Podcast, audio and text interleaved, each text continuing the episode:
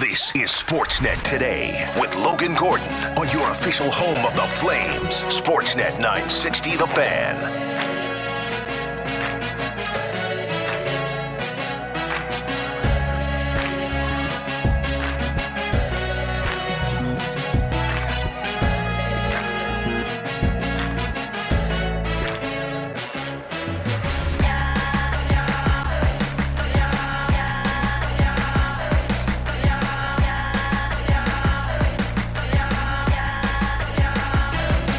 Kicking off hour two. This is Sportsnet today here on Sportsnet 960 The Fan. Logan Gordon along with you. Coming to live from the Doug Lacey's Basement Systems downtown studio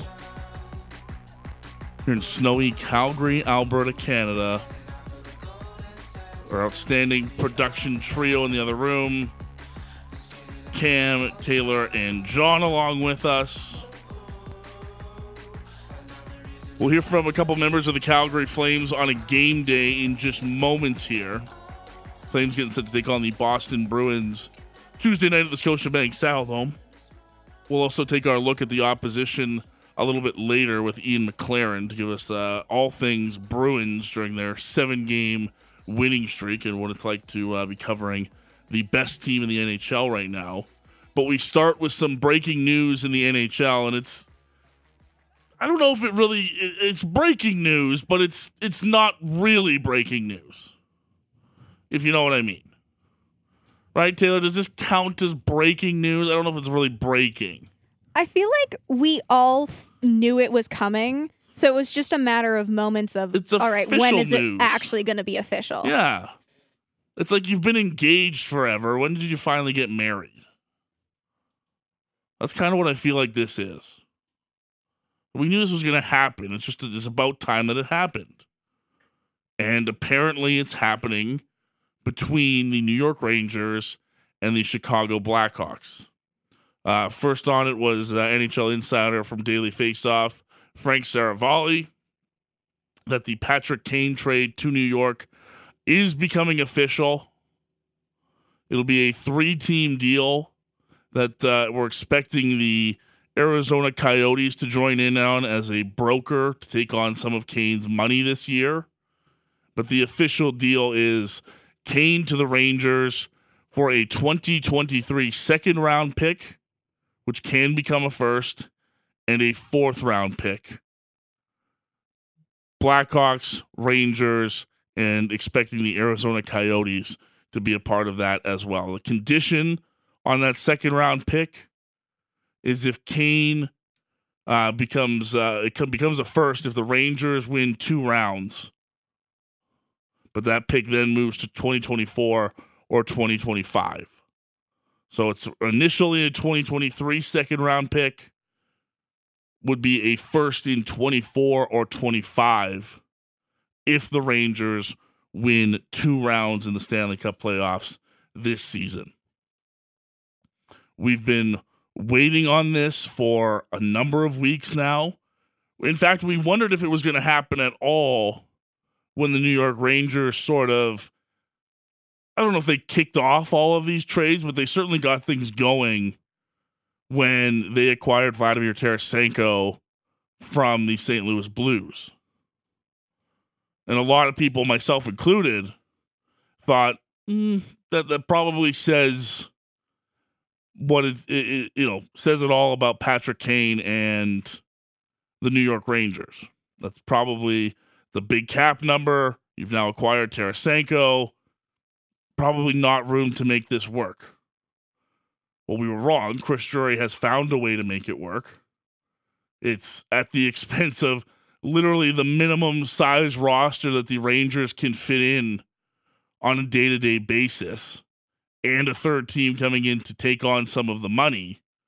But they have added who a player who was at once one of the most dynamic playmakers, one, definitely one of the most talented American players of all time, a multiple time Stanley Cup champion out of Chicago and into their lineup. And all of a sudden, the New York Rangers, top six a little bit more intimidating now with the likes of Patrick Kane and Vladimir Tarasenko in the mix. With all due respect to, to Jimmy Vesey, who's filled in pretty nicely on that team, moving up and down the lineup as needed. Let's be honest, the day to day of rolling out Tarasenko and Kane in your top six is a lot more intimidating than anything with Jimmy Vesey in it. This is also reuniting what was a dynamic duo in Chicago for a number of years. We will remember Artemi Panarin started his NHL career with the Chicago Blackhawks and formed a pretty outstanding offensive unit with Patrick Kane. The chemistry that the two of them had was off the charts. Now both of them a lot older when than when that started. Patrick Kane has definitely not been the same forward this year that he's been in previous years. He is dealing with a hip injury that has slowed him significantly. But over the last couple of weeks, he's shown he can still get the job done. And as he said, after the Tarasenko trade went down, which was, again, what I think one of the weirdest moments of the NHL season, you know, he said he wanted to be in New York.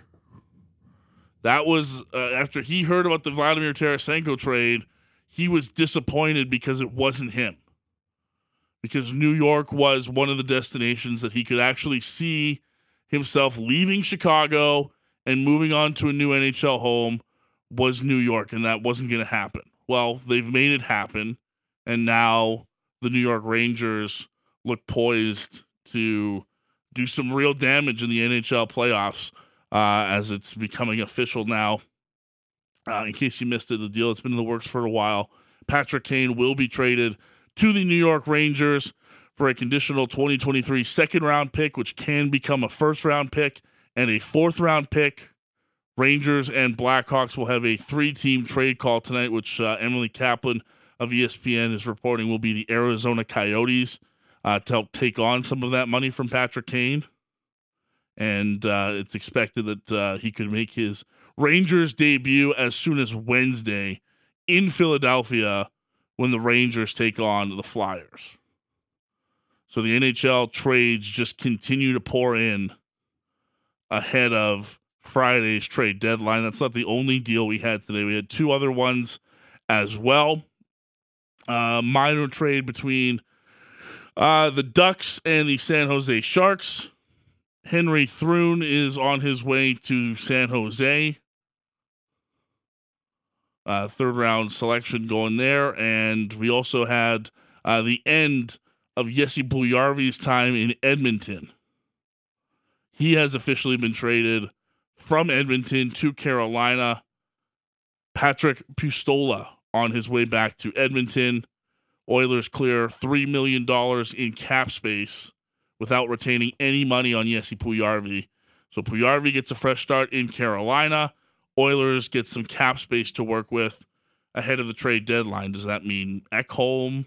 Does that mean Chychrun, Parayko? Number of interesting names uh, around the Edmonton Oilers. And Ken Holland speaking to the media today following that trade, saying, Yes, I am open to moving my first round pick for a rental if that's what we need to do this year. That's a change in stance from the Edmonton GM. So again, another busy day in the NHL's trade deadline uh, coverage coming up on Friday, right here on Sportsnet 960 The Fan. Whatever's left on Friday, if there's anything left, we'll cover it. We'll have it all right here for you. All the scraps and maybe Jacob Chychrun. Yeah, something will happen. I, I can't promise that it'll be the biggest names, but there'll be names for sure. Something will happen. I can't guarantee you Yeah. what it is. It it might be, you know, just a draft pick for a draft pick. Mm. It might just be Cam for Alex. I don't know. Maybe we're Can gonna we make that deal? A colossal sixth round for Can fifth we make round that deal? something. No, Cam for Alex? no, Straight up? no, I'll do that deal right now. no. I'm going to call Matt Rose and get on the negotiation phone with the morning show. You got to get me here at five in the morning. That's not happening. Well, that's up to you. Yeah. You you want your job? Yeah. Well, you've been traded. Sorry, Cam. We've acquired Brody on the beat Brutal. in Yeah. exchange for Cam and his eight hundred thousand dollars Subaru. It's as good as a pick.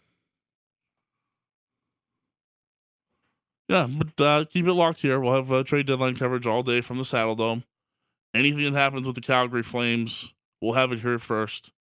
Thanks to our uh, good friends at Atlas Pizza and Sports Bar and Tuxedo Source for Sports uh, for sponsoring our trade deadline coverage that's coming up on Friday. It is a Flames game day today. Flames and the Boston Bruins. Bruins uh, have already made one major move. Don't know if they have much left to do. They're already the best team in the NHL. They're in the midst of a seven game winning streak. They went out and got Dmitry Orlov and Garnet Hathaway from the Washington Capitals. Uh, they're feeling pretty good about themselves right now, and they're heading into Calgary to take on a Flames team that has lost two in a row, is struggling to keep themselves in the Western Conference playoff picture, and knows that they need to pick up two points tonight and uh, then have another tough test against the Toronto Maple Leafs on Thursday. How are the Flames feeling? ahead of a tough test against Boston tonight. We'll take the Scotiabank Saddledome and find out. Let's hear from a couple members of the Calgary Flames on a game day, starting with head coach Daryl Sutter and his media availability following morning skate. You know, you're coming up against a really good Boston Bruins team. I'd love to know your uh, assessment of them and, and what you've seen of them. Uh, Pretty impressive team, obviously. I mean, you got to know what it is this morning. Uh, 15, probably 19 point lead on the team that's went either won the cup twice or been to Stanley Cup Finals last year years. It's pretty impressive. What is it that makes them so good? Well, it's a complete team. I mean, that's not a. You know, they're they're right at the top of everything that's analytic. Right at the very top, you do goals against, goals for, special teams, face-offs.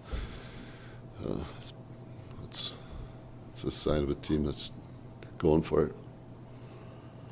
So, what does your group have to do tonight then? You know, we're concentrate on our own game, really clear. We need everybody's A game. We're not a team that I've said this prior that we're not a team of somebody where somebody's going to dominate the game for us. We need everybody's A game. That's that's really clear, and I think it's it's even more important at home. Any thoughts on the uh, the Black History Month jerseys you'll be wearing during pregame today? Yeah, they looked really good. I seen them the day before yesterday. Looked really good. Um, I've been fortunate. I just seen Peter just showed me a picture of Jerome wearing it today. Is that for public knowledge? Yeah. Sort of. But, but you know, in saying that, I've been really privileged or fortunate. To, you know, I was in Chicago when we named Dirk Graham captain. So Calgary, we named Jerome captain, so it's two pretty special guys to be able to say you managed, coached, and friends with them guys. Pretty cool. There you go. That's uh, head coach Daryl Sutter speaking to the media there, and uh, that last question you heard from the Athletic's, uh, Julian McKenzie. Yes, uh, get down to the dome tonight to watch warm up. Uh, if you're going to the game, as part of uh, their celebration of Black History Month, the Scotiabank Saddledome, the Flames are going to be wearing specially designed jerseys in warm up. 50 50 is going to be a part of it if you want to try to win uh, one of those awesome jerseys. It looks really cool. Uh, London Hoylett of the um, Calgary Hitmen doing some modeling of the jersey. And uh, as you heard Daryl there, yes, there'll even be a, a little special video message uh, for the jerseys and uh, celebrating uh, one of the greatest in uh, Calgary Flames history for sure in uh, Jarome Iginla as uh, part of the celebration of Black History Month for the Calgary Flames today ahead of their game against the Boston Bruins. two other players to hear from, including Jonathan Huberdeau. not at the level he needs to be at yet for this Calgary Flames team, but still trying to get there in any way, shape, or form. Here's what uh, Jonathan Huberdeau had to say against a good matchup against the Boston Bruins later tonight. Obviously, a pretty big game tonight. The Bruins being what they are, how do you how do you focus and try and beat this team? Yeah, I mean we we know what kind of team they are. I mean this year they've been you know they they don't lose too many games, so you know they're on a back to back, so we got to take advantage of that and get on them early. I think you know we know it's going to be a tight game but uh, you know, play, play our game and play play in their zone as much as possible. You know, they don't like to play defensively, so I think we gotta create some room, you know, to, to go in front of their, their goalie. And uh, what uh, what specifically can you can your group derive anything from a team that's just so dominant? Can you learn as a group from what they've done this season at all? Or? I mean, it's, it's about us. I mean, you know, the way they play is, is different than us, and I think it's for us right now. It's uh, you know we don't have many games left, and we need to get climbing the standings, so it's, it's important. And you know, even their goalies scoring goals, so we gotta make sure we take take care of that. Is this sort of like uh, when you look at this match, not only the ultimate test for this group, but this is sort of the one that every player. This is a big league game today. They're all important, and they're all anything can happen any given night. But this is the one that I imagine everybody feels if you're going to get this homestand going right, this is the one to kind of springboard it. This is a player's game, isn't it? It is, and that's how it gets gets you ready for playoffs. You know, it's it's a big homestand for us. We're playing a really good team, and you know that's a big test. I say, I say for a team, and you know start tonight against against Boston. That's uh, it's a huge game for us, and you know we, we need to get these points right now, r- real bad. You played against them enough, but just that leadership group over there. I don't know if we should be surprised that Boston is still on top of the heap. But They've been together a long time. This core, you've seen them a lot. How do you describe the importance of that leadership and that culture that they have? Yeah, it is a you know the they're I think a tight group. You know, as we, we can see, I think you know they've been together a long time. I know, you know Bergeron. You know is a, is a great leader there. You know, he comes back every year and he's a guy that you know plays so well. You know, defensively, and he's a, you know we can tell it's their core group. And uh, that's what you need in a team. I think that, that makes a big difference in the room and how you conduct yourself on the ice as well. There you go, Flames forward Jonathan Huberdeau speaking uh, to the media following morning skate today. Obviously, uh, playing in the East for as long as Jonathan did. He's uh, got a first-hand look at some of those great Bruins teams over the years, and now uh, a chance in Flames colors for him to see uh, another good addition of this Bruins team. Like I said, coming in, winning seven in a row, uh, sitting atop of the NHL standings, and potentially a Vezina Trophy winner in Linus Ullmark, who gets the start tonight for Boston. And just a bit on Jonathan Huberdeau before uh, we hear from Noah Hanifin uh, for, and end off our Flames media availabilities from today. A tough year for Jonathan. That's an understatement. Uh, anybody that's watched this team has uh, gotten a firsthand view of that. Um, do I do I think that there's there's bounce back in Jonathan's game? Do I think if he's going to if this team is going to do anything this year, uh, he's going to need to be a big part of it. Yes, hundred percent. All of those things. I think the biggest worry that's that's come out for me talking to a couple of people, you know, just watching games over the road trip is there are good moments for Jonathan and there are invisible moments for Jonathan, and I I still think that there is, you know, picking up systems and playing in a, uh, you know, a different style that Daryl wants him to play we, we've talked about whether or not those guys are on the same page this year. I, I still believe that's part of it, but my biggest worry with Jonathan is you don't have to. And I've said this with guys like Mangiapane or Backlund, you know, guys that don't always score at a, a consistent clip. I don't need you to score or put up points on a day to day basis, but I need you to be noticeable in more aspects of the game. And for me, that's where Jonathan's really fell off the most this year is when Jonathan has been quiet, it's been dead quiet. It's been silence. There has been little to no impact from Jonathan Huberdeau when his game is down. That's a problem. That's not something that you can have happen when his salary jumps to $10.5 million next year. You cannot be a passenger at $10.5 million on the salary cap. That cannot happen. Um, I can live without you putting up a point every night, but you have to still drive offense. You have to drive opportunities. You know, um, help your teammates out in any way, shape, or form you can, and it just hasn't been there. So I think the the ceiling we know hasn't been hit for Jonathan Huberdeau, but the floor worries me a bit because you need to see a little bit more consistently from Jonathan Huberdeau. 11 goals, 28 assists for 39 points this year for Jonathan Huberdeau. Those are all obviously way off of the totals that he's had last year and way off of the totals that he's had for the majority of his NHL career. And, you know, just talking about this uh, with a couple people as well, it's so interesting to hear Jonathan talk about uh, and hear people who've seen you talk about him being a distributor and how he's a pass first guy. That's a really interesting thing to to hear from a guy. But when you look at Jonathan's career stats, and his most successful offensive years have actually come when he shot the puck more. Last year, he set a career, it wasn't a career high, it was just shy of his career high uh, of 226 shots on goal. Uh, but he had 222 shots on net last year in 80 games for Florida. Through 57 games with Calgary, he's sitting at just 91. His shot percentage hasn't dropped off nearly as much as you would expect for a guy that's down in points like Jonathan Huberdeau is. But his shot total has fallen off of a cliff.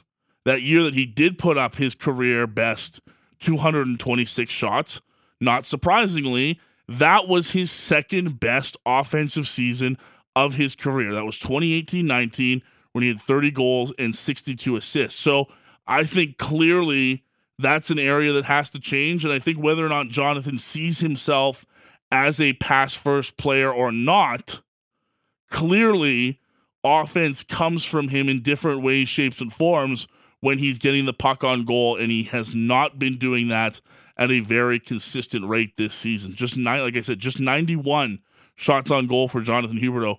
222 last year when he put up 115 points. 226 shots on goal in 2018-19 when he put up 92 points. He's got to get the puck on net more. As you know, Jason Bukala, who's joined us on this program before, has said, who was a longtime scout for the Florida Panthers, has said I, I don't know if it's Jonathan undervaluing it or if it's just that mindset that he has of being a pass first guy. He has a great shot. He scored 30 goals in this league twice. He almost did it again in 2017 18. He could be a three time 30 goal scorer in the league. He has an elite shot. He just doesn't use it enough. And he hasn't used it enough, certainly as a member of the Calgary Flames. And I, look, I don't have to tell anybody that's listening because you've watched the games, you've seen them yourselves. There's been more than I can tell you how many times you know you're in one of those spots and you're either the guy in the stands or the person at home screaming at the TV, "Shoot the puck! Shoot the puck!" and it never happens. He he waits a second and the the lane is gone, or he's looking to pass the puck. And uh, I'm not saying that you know every time you yell "shoot." uh, at the Saddle Dome tonight or at any other Flames game that you're necessarily right, but there have certainly been those moments with Jonathan Huberdeau where you're just begging for him to put a shot on goal and it hasn't happened. And I, I just I saw the shots on goal t- totals for him this year, comparing it to some of his best years in the NHL, and I have to wonder if you know the message for him right now shouldn't be get the puck on goal as much as possible because good things tend to happen when you do that on a more regular basis. Uh, one more member of the Flames to hear from Noah Hanifin. Uh, we'll talk about the D pairings for the Calgary Flames after we hear from Noah, but he might find himself on a different spot uh, tonight in the Flames defensive lineup. But he talked about uh, facing off against the Bruins and a tough task that he has tonight uh, was part of the Flames D corps taking on the Bruins after uh, morning skate earlier today. You probably have a, a pretty unique perspective, uh, obviously, uh, being it's your hometown team. But when you see the Boston Bruins play, what do you see in a group that has just been lethal from start to where we are today? Yeah, honestly, they don't have really many holes in their game this year. You know, they got uh, a, a, real good D corps, and they got four lines that can all contribute and, and play hard, and, and, their top players all play hard too. So, and they're getting great goaltending. So it's uh, definitely gonna be a challenge, you know, here tonight. But um, you know, I think our group's uh, definitely excited for this homestand. Is it is it? A, I don't mean this to sound as silly as it will, but is it a surprise that Boston is as dominant as they are? They have a veteran team sprinkled in with some some I don't know different types of players that it all seems to work. I mean, it's not like this young dynamic. This group's been together a while. Yeah, I mean for sure. You know, I think. Uh, you know they've they've been good for a long time, and you know they have great leadership who've who've uh, gone through some serious battles for a long time, and you know guys like Bergeron and Marchand. So you know you know it's going to be a, a tough battle tonight, and, and, some of their younger guys have, have, stepped up lately in the last few years and, and, really progressed in their games as well. So good hockey team, and it's uh, it's going to be an exciting game tonight. How do you cover how do you cover a guy like uh, Marchand uh, from a standpoint of not only playing the type, but maybe ignoring the noise. How do you kind of just kind of tune him out? Yeah, no, it's just he's a competitive guy. It's part of his game, and, and he's always been like that. It's uh, but you still you just got to play those guys hard, and you got to try to frustrate them and um, you know that's the that's the whole uh, game plan against those guys. And you know he's he's not as big as some you know some of the other guys, but he, he competes really hard. He's good in front of the net. He's got good hands and and uh, likes to have the puck on his stick a lot. So it's uh, should be fun. We heard a few guys talk about uh, kind of the belief level here yesterday. I wonder sort of what the confidence level is right now as we you know look at this important stretch and kind of the rest of the way, which which all has that kind of written on it. Yeah, I think uh, you know yesterday was kind of a reset for us, and, and looking you know coming into this homestand, we got three huge games here coming up, and got to really take advantage of, of, these home games and, and uh, put ourselves in a position where we're uh, we're in a good spot in the next few weeks. So. Um, yeah, I think everyone in here is definitely has that belief, and, and we're excited, and uh, you know we're ready to make a push here in the, in the last few weeks. Has this been a stretch that you guys kind of had circled on the calendar? I mean, Minnesota games, Dallas next week, Toronto, Boston. These are good teams that you guys, you know, have to have to be up for. Yeah, it's a it's a it's a big homestand, and like you said, we're playing all, all real good hockey teams, and and uh, you know it starts here tonight. I think tonight's going to be a, a big uh, way for us to set the standard for the rest of the, the trip at home. And, and uh, you know we got Minnesota coming up, Toronto, so it's it's a lot of big hockey here for us. Have you found a big difference between how you play at home versus on the road this season? Excuse me. Have you found a big difference in how you guys play at home versus on the road this season? I think no, I think we just want to be consistent no matter where we are, and I think uh, you know starting last year too, we, we want to be a, a, homer team. We want to be tough to play against at home, and that's something we're looking to uh, build upon here in the, in, in the next few games. Does the trade deadline coming up impact your focus with how important these next few games are coming up? Uh, no, not not really. I think it's you just got to focus on what you can control, and I think everyone in the room is doing that as well. And you know, whatever happens, happens. But right now, we're just focusing on the game tonight. Are you checking your phone to see what deals are being made? Uh, not so far. Not today. No. yeah. There's Noah Hanifin uh, speaking to the media following Flames morning skate on this Tuesday. Interesting to note. Uh, morning skate, you know, you don't always get the best picture of what things are going to look like, but does seem like we're going to see the same forward group and D corps for the Calgary Flames. Dan Vladar will get the start against his former team. Uh, but as far as D pairings go, it'll be the same six we're expecting, but perhaps uh, in different pairings. Uh, Flames.com with their projected lineup uh, for tonight's game, uh, showing a different configuration for the D pairings tonight rather than what we've seen the last little while. So, based off of that, and sometimes the websites, you know, they get a little inside edge uh, when it comes to uh, what lineup news is coming. So, perhaps tonight we will look for uh, Noah Hanifin to be on a pairing back with Chris Tanev instead of Rasmus Andersson.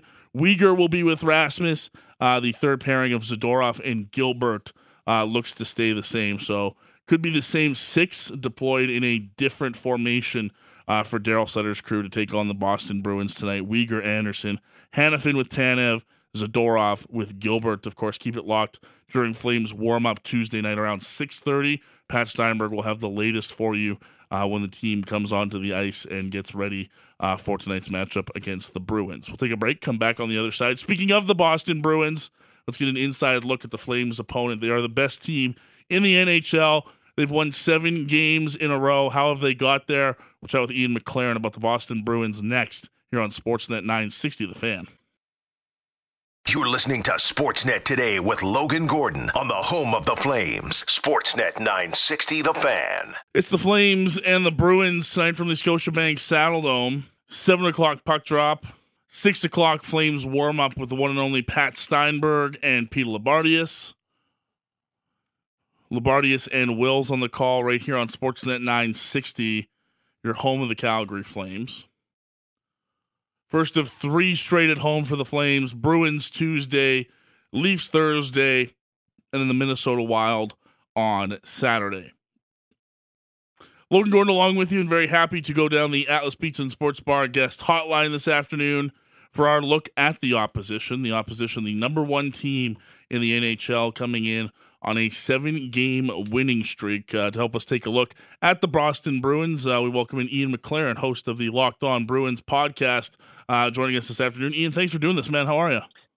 Mm, not a problem at all. Thanks for uh, thanks for having me on. No, thanks for uh, taking some time. Really appreciate it. Uh, been a pretty good year overall for the Boston Bruins. Uh, big win last night against the Edmonton Oilers. Uh, got a little bit hectic at the end there, but that'll happen uh, against Connor and company. We can tell you that personally here in Calgary. Mm-hmm. Uh, but overall, seven game win streak, top of the NHL. It's been a, a, pretty great season so far in Boston. I mean, yeah, it's uh, certainly exceeded uh, expectations coming into the season. A lot of people thinking the Bruins might take a, a, bit of a step back with some significant injuries to begin the season in, Brad Marchand, uh, Charlie McAvoy, even Matt Grzelcyk all sidelined due to off-season surgery. Uh, some guys getting a bit bit older, um, new head coach, but everything has kind of come together pretty well for for the Bruins so far, to say the least. And uh, couldn't have asked for a better. It's not even a, a matter of a, a, good start. Of course, it's we're well into the season at this point, and mm-hmm. the Bruins certainly seem like the the team to beat, even in a, a pretty loaded Eastern Conference.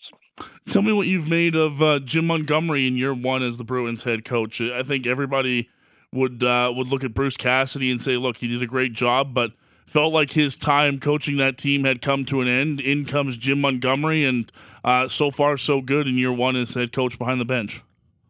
Yeah, I mean, if you're going to make uh, that kind of move, uh, letting go of Bruce Cassidy, who's been who had been incredibly successful in his time in Boston, Jim Montgomery seems to be the perfect fit uh, for this club.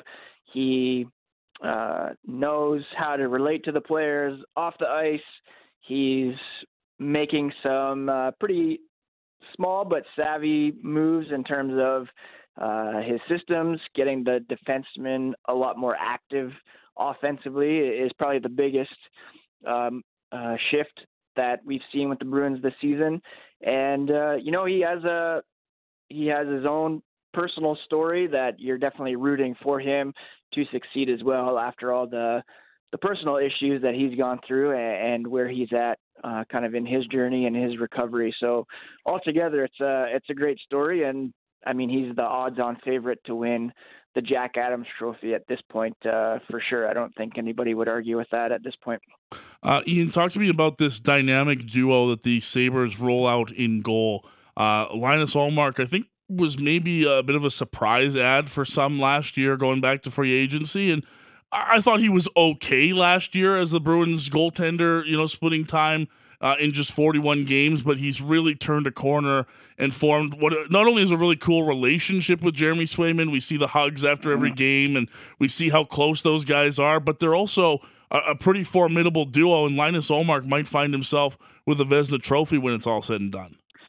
Yeah, I mean it's it's incredibly rare that you can have uh, a back to back in Alberta and you can a beat the Edmonton Oilers one night and then be able to come back the next night in Calgary and deploy your number one goalie in in Linus Ullmark, and that's a testament to yeah how good this tandem is. Um, Linus Ullmark coming in last season, a bit of a, a rough start to his time with the Bruins, and that's I guess understandable. You know he uh, was moving to a new city, new teammates, new system. Takes some time for players, especially goalies, sometimes to acclimate to all of that. He's much more comfortable in Boston now. He has this great relationship, not only with Jeremy Swayman, but also with uh, goalie coach Bob Essensa, who has a ton of experience to bring to the table, of course. And uh, yeah, he's uh, going back to Jim Montgomery, Jack Adams' favorite. Often that kind of goes hand in hand with with great goaltending. Uh, Linus Ullmark certainly should win the Vezina Trophy uh, at this point, and um, yeah, it's a, it's a great luxury that that the Bruins had. They could have a lot of people were advocating for them to have not signed Linus Ullmark and just roll with a tandem of Jeremy Swayman and Dan Vladar, who I believe is starting tonight for the Flames, mm. uh, to kind of go that youth route. But it's uh, certainly paying off to have brought in the veteran from from Buffalo. Uh, how cool is it for this team? And I guess maybe even cool. How important is it for this team to have guys like David Krejci and Patrice Bergeron performing at the levels that they are for the you know considerable hometown discount of just three point five million dollars uh, combined? And you know Krejci you know, even to that sense, Ian coming back last season uh, mm. after spending the year away. How important have they been, and how important is it what they provide at such a minimal cap hit? I mean, it's it's hard to even express how important those two guys are to the Bruins. We saw all last year one of the big storylines was how will the Bruins replace David Krejci as their second line center. Uh, ultimately, they they weren't really able to do that. It was a huge hole all year long, and it really hurt them in the playoffs last year against Carolina. Uh, to get him back, to have Bergeron back after winning his record-breaking Selke and still playing at uh, such a high level, both at very reduced contracts. It, it, will come and bite them a bit next season when they have to pay the the bonuses. But um, yeah, to have those guys in the mix, they've been doing it for years. Before they won their first or the cup back in 2011, um, those two guys have been kind of the foundation for this club for the past 10, 12, 15 years, and uh, you know, hopefully they have uh, one more run in them at least uh, coming up here as we get closer to the playoffs. Yeah, and you sort of talk about them laying the foundation for some of the next guys, and you know, when you think of the next guys in Boston, you kind of think of uh, David Pastrnak at the top of that list. Mm-hmm. Uh, just 26 years old in the midst of another outstanding season. He's already at 42 goals. He's got 80 points on the season. Uh, I guess just you know how incredible it is to watch him on a day to day basis, Ian. And I, I, guess of course everyone's looking towards his UFA status in the summer. Is that a worry for Bruins fans, or is there an understanding with the group that hey, we're going to do what it takes to keep David Pastrnak in Boston? I mean, it's it's always a worry until uh, there is a deal signed. I think the Bruins were kind of hoping that he would go the route of some of the Bruins that are currently there, like your Brad Marchands, Bergeron, Krejci, who have taken more team-friendly deals uh, in the past. Uh, I think they're going to end up having to pay him a bit more than they had wanted to. But I mean, he's proving his worth night in and night out for this team. Uh, not only so dynamic offensively, but you can see from the beginning of his career how he has learned from uh, the core. He's learned to put the work in off the ice. He's learned to play more effectively at both ends of the ice. Not to say he's a, a Selke candidate in waiting, but you know he's still very strong uh, defensively as well, and that's a testament to how your Bergerons and Marchands have um, influenced him over the years. Uh, so you know, for him to hit free agency would be disastrous for this team. I ultimately do think they'll get something done. Uh, right now, the focus seems to be uh, getting into the playoffs and you know making good on this exceptional regular season, and hopefully everything will fall into place. There's still some concerns, I think, on his camp's part in terms of who will be down the middle for the Bruins moving forward. There's mm. not too much depth there beyond Pavel Zacha. Charlie Coyle signed long term. Um, he'd probably like to have some assurance that there's going to be a, a number one guy in place for him moving forward. Uh, that's probably the only holdup at this point, as well as the Bruins meeting uh, kind of more of, of what he deserves on the open market. Uh, another forward that you can't uh, go long talking about the Boston Bruins without uh, hitting on is, is Brad Marchand. You talked about the hip surgery. Uh, doesn't look like he's missed a beat. 52 points in 51 games, and uh, you know what? Continues to be one of the funnest guys uh, to follow around the NHL. Whether it's you know fun comments with pregame shows or having fun with people on Twitter. You know, Craig Morgan. I think about the tweet yeah. that he had with him a couple of weeks ago. You were lucky enough to have him on your pod uh, and chat with him about some of that stuff. What was it like to to chat with Brad? He seems like such a uh, I don't want to say a different voice, but one of those guys that we talk about the NHL, Ian, who's willing to be himself and isn't going to hide behind cliche answers or you know any of the stuff. He's always going to be Brad Marchand. What was it like having him on the podcast, and you know what's it like seeing him with this Boston team continuing to have success? Yeah, it was it was obviously great to to be able to chat with him. He was uh, very candid, very open. He, you know, acknowledged that the Bruins don't really care about the President's Trophy. It, it doesn't really mean anything to them.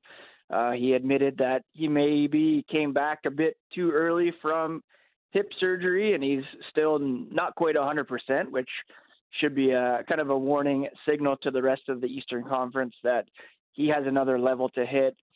And yeah, he just uh, takes the game seriously on the ice, obviously, but he also doesn't take himself too seriously off it, and you see that coming through uh, on on Twitter for sure. He he likes to you know have a go at some people sometimes, but you know it's all in good fun, and uh, he yeah I think the NHL definitely needs more personality like that coming out, and it uh, it just makes for a more entertaining product and. Uh, it kind of gets people more engaged, uh, whether or not you like Brad Marchand or not.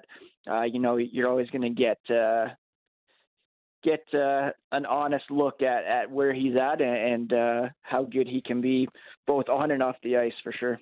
Yeah, it's funny. He's one of those guys I think of where it's like, man, I can remember even just a couple of years ago, and you know, look here in Calgary, we get the the usual two viewings of Boston during the year, and then we see whatever Boston does in the playoffs. He was a really easy guy to hate for a lot of years, and mm-hmm. yep. it's it's funny how that narrative changes when look, you're a consistently elite player at the NHL level, and then he starts to show more of his personality. And look, we all make mistakes and we all probably do things that we regret at times, but to have a guy that's that honest and up forth with stuff and is just overall a really good player who can back up a lot of the stuff that he does.